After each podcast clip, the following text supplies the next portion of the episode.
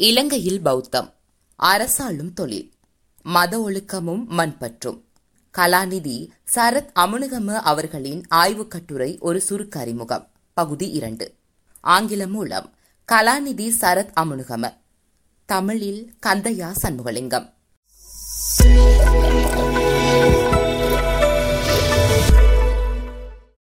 கத்தோலிக்க இயக்கத்துக்கு எதிர்ப்பு. இலங்கையில் பெரும்பான்மை சிங்கள மக்களை ஈர்ப்பதற்கு கத்தோலிக்கமும் கிறிஸ்தவ பிரிவுகளும் போட்டியிட்டன. இது பௌத்த பிக்குகளின் மனதில் பாதுகாப்பற்ற உணர்வை தோற்றுவித்தது. ஆயிரத்து தொள்ளாயிரத்து ஐம்பதுகளில் பௌத்தர்கள் கத்தோலிக்க மதத்துக்கு எதிரான நடவடிக்கைகளை முன்னெடுத்தனர். அக்காலத்தில் கத்தலிக் ஆக்ஷன் என்ற அச்சுறுத்தல் பற்றிய பேச்சு அரசியலில் முதன்மை பெற்றது. ஸ்ரீலங்கா சுதந்திர கட்சி பௌத்தர்களின் பாதுகாவலன் என்ற வகிப்பாகத்தை அவ்வேளை ஏற்றுக்கொண்டது. ஸ்ரீலங்கா சுதந்திர கட்சி ஆட்சியில் கத்தோலிக்க பாடசாலைகள் தேசியமயமாக்கப்பட்டன. அரச வைத்தியசாலைகளில் கன்னியாஸ்திரிகள் நர்ஸ் என்னும் மருத்துவ தாதியர் தொழில் செய்வது தடை செய்யப்பட்டது. பௌத்தர்களுக்கு நிர்வாகத்துறையில் உயர் பதவிகள் வழங்கப்பட்டன. ராணுவத்தின் உயர் பதவிகளில் பௌத்தர்கள் நியமிக்கப்பட்டனர். இவை போன்ற பல நடவடிக்கைகளை ஸ்ரீலங்கா சுதந்திர கட்சி அரசாங்கம் அக்காலத்தில் மேற்கொண்டதை சரத் அமுனுகம எடுத்துக்காட்டுகிறார். ஆயிரத்து தொள்ளாயிரத்து எழுபத்தி இரண்டில் புதிய அரசியல் யாப்பு பௌத்தத்துக்கு முதன்மையிடம் வழங்கியமை இந்நடவடிக்கையின் உச்சமாக அமைந்தது.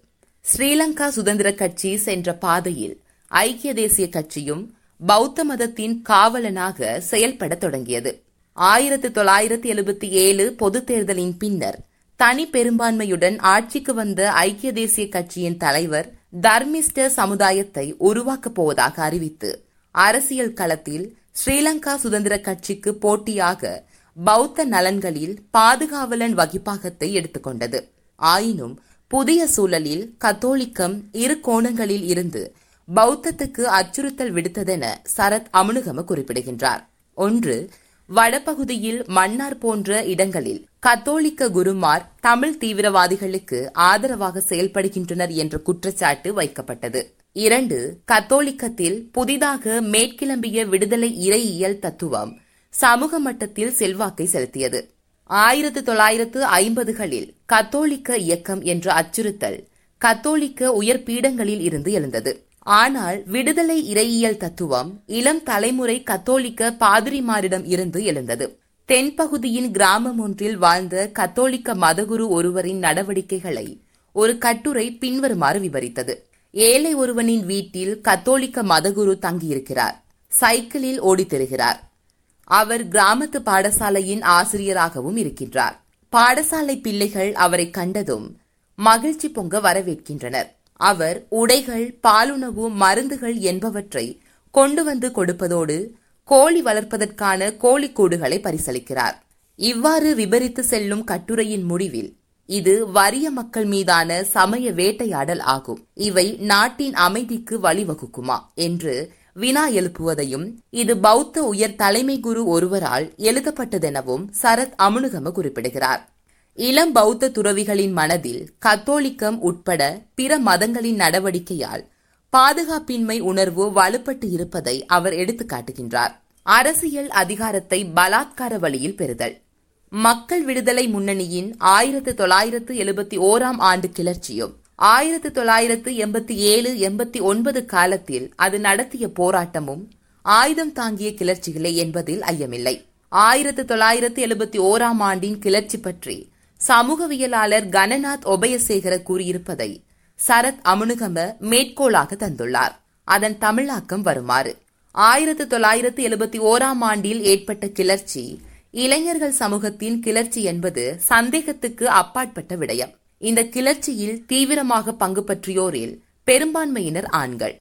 புள்ளி விவரங்களை ஆராய்ந்து பார்த்தால் சந்தேகத்துக்குரிய கிளர்ச்சியாளர்களில் பெரும்பான்மையினர் சிங்கள பௌத்தர்கள் ஆவர் ஆயிரத்து தொள்ளாயிரத்து எழுபத்தி ஒன்று கிளர்ச்சியில் பங்கேற்றவர்களின் சமூக பின்புலம் பற்றி கணநாத் கூறியிருப்பவை.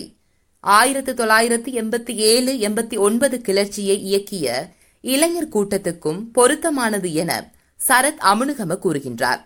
பௌத்த பிக்குகள் எதிர்கொண்ட இருத்தலை பொறிவாத நிலையை சரத் அமுனுகம நான்கு கோணங்களில் பகுப்பாய்வு செய்கிறார்.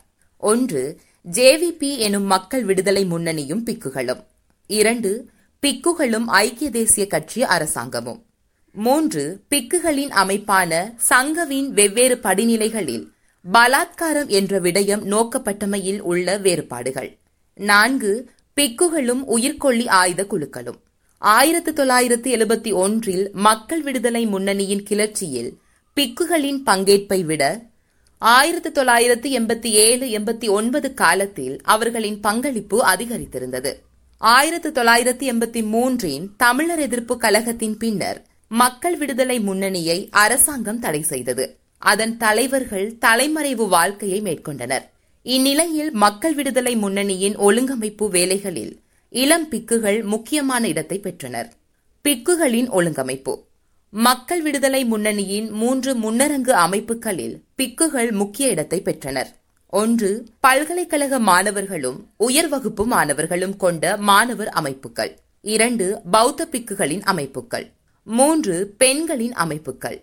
ஒவ்வொரு அமைப்பிற்கும் தனித்தனியான யாப்பு விதிகள் வகுக்கப்பட்டன. ஒவ்வொன்றுக்கும் வெவ்வேறு உத்தியோக பதவிகள் இருந்தன. தனித்தனி வரவு செலவு திட்டம் இருந்தது. ஒவ்வொரு பிரிவினதும் பிரசுர பகுதியும் தனித்தனியாக இயங்கின. மக்கள் விடுதலை முன்னணி ஐந்து வளையங்களை கொண்ட ஒழுங்கமைப்பை கொண்டிருந்தது. ஒன்று மேற்கு சப்ரகமுவ வளையம். இரண்டு மத்திய வளையம். மூன்று ரஜரட்ட வளையம். நான்கு ஊவா கிழக்கு வளையம். ஐந்து தெற்கு வளையம். வளைய பிரிவுகளுக்குள் மாவட்டம் உப மாவட்டம் என பிரிவுகளும் இருந்தன. மக்கள் விடுதலை முன்னணியின் பிக்குகள் அமைப்பும். இவ்வாறான வலைப்பின்னல் அமைப்பை கொண்டதாய் செயல்பட்டதை சரத் அமுனுகம விவரிக்கின்றார். மக்கள் விடுதலை முன்னணியின் பலாத்கார அரசியல் பாதையில் இளம் பிக்குகள் தம்மை முழுமையாக ஈடுபடுத்திக் கொள்வதை சரத் அமுனுகம விரிவாக விலக்கி செல்கிறார். ஏறக்குறைய பன்னிரண்டு பக்கங்களில் விபரித்து கூறியிருப்பதை முழுமையாக இங்கு தருதல் சாத்தியமற்றது. இளம் பிக்குகளுக்கும் சங்க அமைப்பின் தலைமை பிடத்துக்கும் ஏற்பட்ட விரிசல் பற்றிய தகவல்கள் முக்கியமானவை. சங்கவின் தலைமைப்பிடம் ஐக்கிய தேசிய கட்சி ஸ்ரீலங்கா சுதந்திர கட்சி என்று இரு பிரதான கட்சிகளின் ஆதரவாளர்களான பிக்குகளை கொண்டதாக இருந்தது.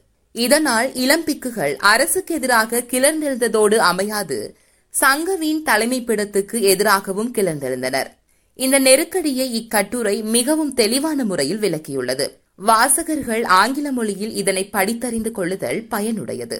கட்டுரையின் இறுதியில் சரத் அமுனுகம அவர்கள் முடிவுரையாக கூறியிருக்கும் கருத்துக்கள் இளம்பிக்குகள் கிளர்ச்சிவாத மக்கள் விடுதலை முன்னணியின் பக்கம் சார்ந்ததன் விளைவுகளை சமூகவியல் நோக்கில் விளக்குவனவாக உள்ளன. ஒன்று இலங்கை நெருக்கடி பற்றி எழுதியவர்கள் பலர் சிங்கள பௌத்த துறவிகளின் அமைப்பான சங்கவை ஒருமைத்தன்மையுடைய கட்டுக்கோப்பான அமைப்பாக சித்தரித்துள்ளனர். இதனை இனக்குழும அரசியல் என்பன தொடர்பான தெளிவான கொள்கையுடையதும் ஒருமித்த குரலில் பேசும் தன்மையுடையதுமான அமைப்பாக காட்ட முனைந்துள்ளனர். யதார்த்தத்தில் உண்மை நிலை வேறானது. சங்கவை சேர்ந்த துறவிகள் ஒவ்வொருவரும் வெவ்வேறு அமைப்புகளில் சேர்ந்து செயல்படுகின்றனர். அவர்கள் ஒவ்வொருவருக்கும் வெவ்வேறான நிகழ்ச்சி நிரல்கள் உள்ளன.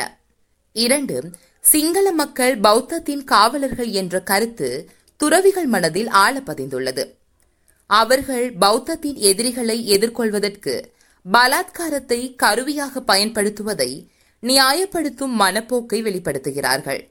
பௌத்தத்தின் அடிப்படையான நெறிமுறைகளுக்கு எதிரானது பலாத்காரம் என்பதை தெரிந்திருந்தும் அவர்கள் அதனை நியாயப்படுத்துகிறார்கள். பாலி நூல்களில் பௌத்த சங்க அமைப்புக்கும் சிங்கள அரசுக்கும் இடையிலான பிணைப்பு பற்றி கூறப்பட்டுள்ளதை துறவிகள் முன்னுதாரணமாக கொள்கின்றனர். மூன்று பிக்குகளுக்கு வழங்கப்படும் கல்வியில் பெரும் மாற்றங்கள் ஏற்பட்டுவிட்டன.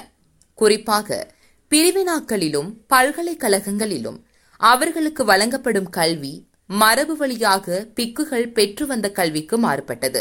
சங்கவிற்கு ஆட்சேர்ப்பு செய்யும் முறையிலும் மாற்றங்கள் ஏற்பட்டுள்ளன.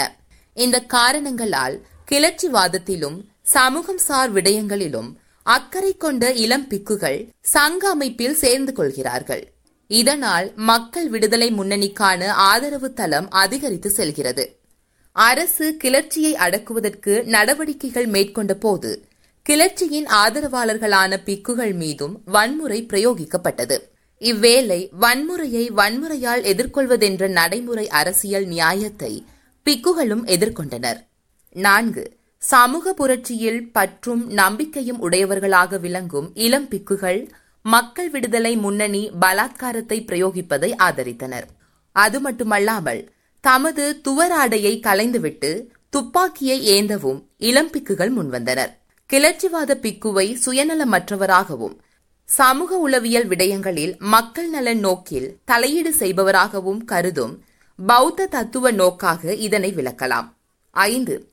பௌத்த துறவிகள் சமூக யதார்த்தத்தை பௌத்த குறியீடுகள் மூலம் புரிந்து கொள்ளும் முயற்சியில் ஈடுபடுவதை காண முடிகிறது. சமய சார்பற்ற விடயங்களான இனக்குழுமம் ஜனநாயகம் புரட்சியும் வன்முறையும் போன்ற கருத்தாக்கங்களை அவற்றின் சமூக அரசியல் பின்புலத்தில் புரிந்து கொள்வதற்கு பதிலாக பௌத்த குறியீட்டியல் ஊடாக புரிந்து கொள்வதற்கு துறவிகள் பழக்கப்பட்டுள்ளனர். இது சமூக அரசியல் நிலைமைகளை சமய பண்பாட்டின் வழிபுரிவதும் ஆகும். அரசு அதிகாரத்தை எதிர்கொண்டவர்களான வாரிய போல குடகா போல போன்ற பிக்குகளை உதாரண புருஷர்களாக கொண்டு அரசு சமய உறவு பற்றி விளக்கம் கூற முனைவதை உதாரணமாக குறிப்பிடலாம். பொது உடைமை என்ற அரசியல் சிந்தனையை புத்தர் போதித்த துறவிகளின் குழு வாழ்க்கையின் விழுமியங்களை உதாரணம் காட்டி புரிந்து கொள்ள முனைகின்றனர். துறவிகள் தனி உடைமை என எவற்றையும் வைத்திருப்பதில்லை. தானமாக கிடைத்த உணவை பகிர்ந்து உண்ணுதல் ஆகியன பொது உடைமைக்கு எடுத்துக்காட்டுகளாக கூறப்பட்டுள்ளன. இவ்வாறான விளக்கங்கள் சமகால அரசியல் சமூக பிரச்சினைகளை மிக எளிமைப்படுத்தி பார்த்தல் என்ற தவறுக்கு இடம் தருவதாக அமைகிறது. ஆறு புரட்சிகர அரசியலுக்கு துறவிகள் பிரவேசித்ததன் விளைவுகள். சங்க அமைப்பின் மதிப்பை குறைப்பதாக அமைந்தது. பிக்குகளின் கவர்ச்சி ஆளுமை இதனால் தேய்வுற்றது. பிக்குகளை கைது செய்தல் அவர்களின் துவராடையை கலைந்து அவமானப்படுத்துதல் ஆயுதப்படைகளால் சுட்டுக் கொல்லப்படுதல் என்பன பிக்குகளின் கௌரவத்தை பாதிப்பனவாக அமைந்தன.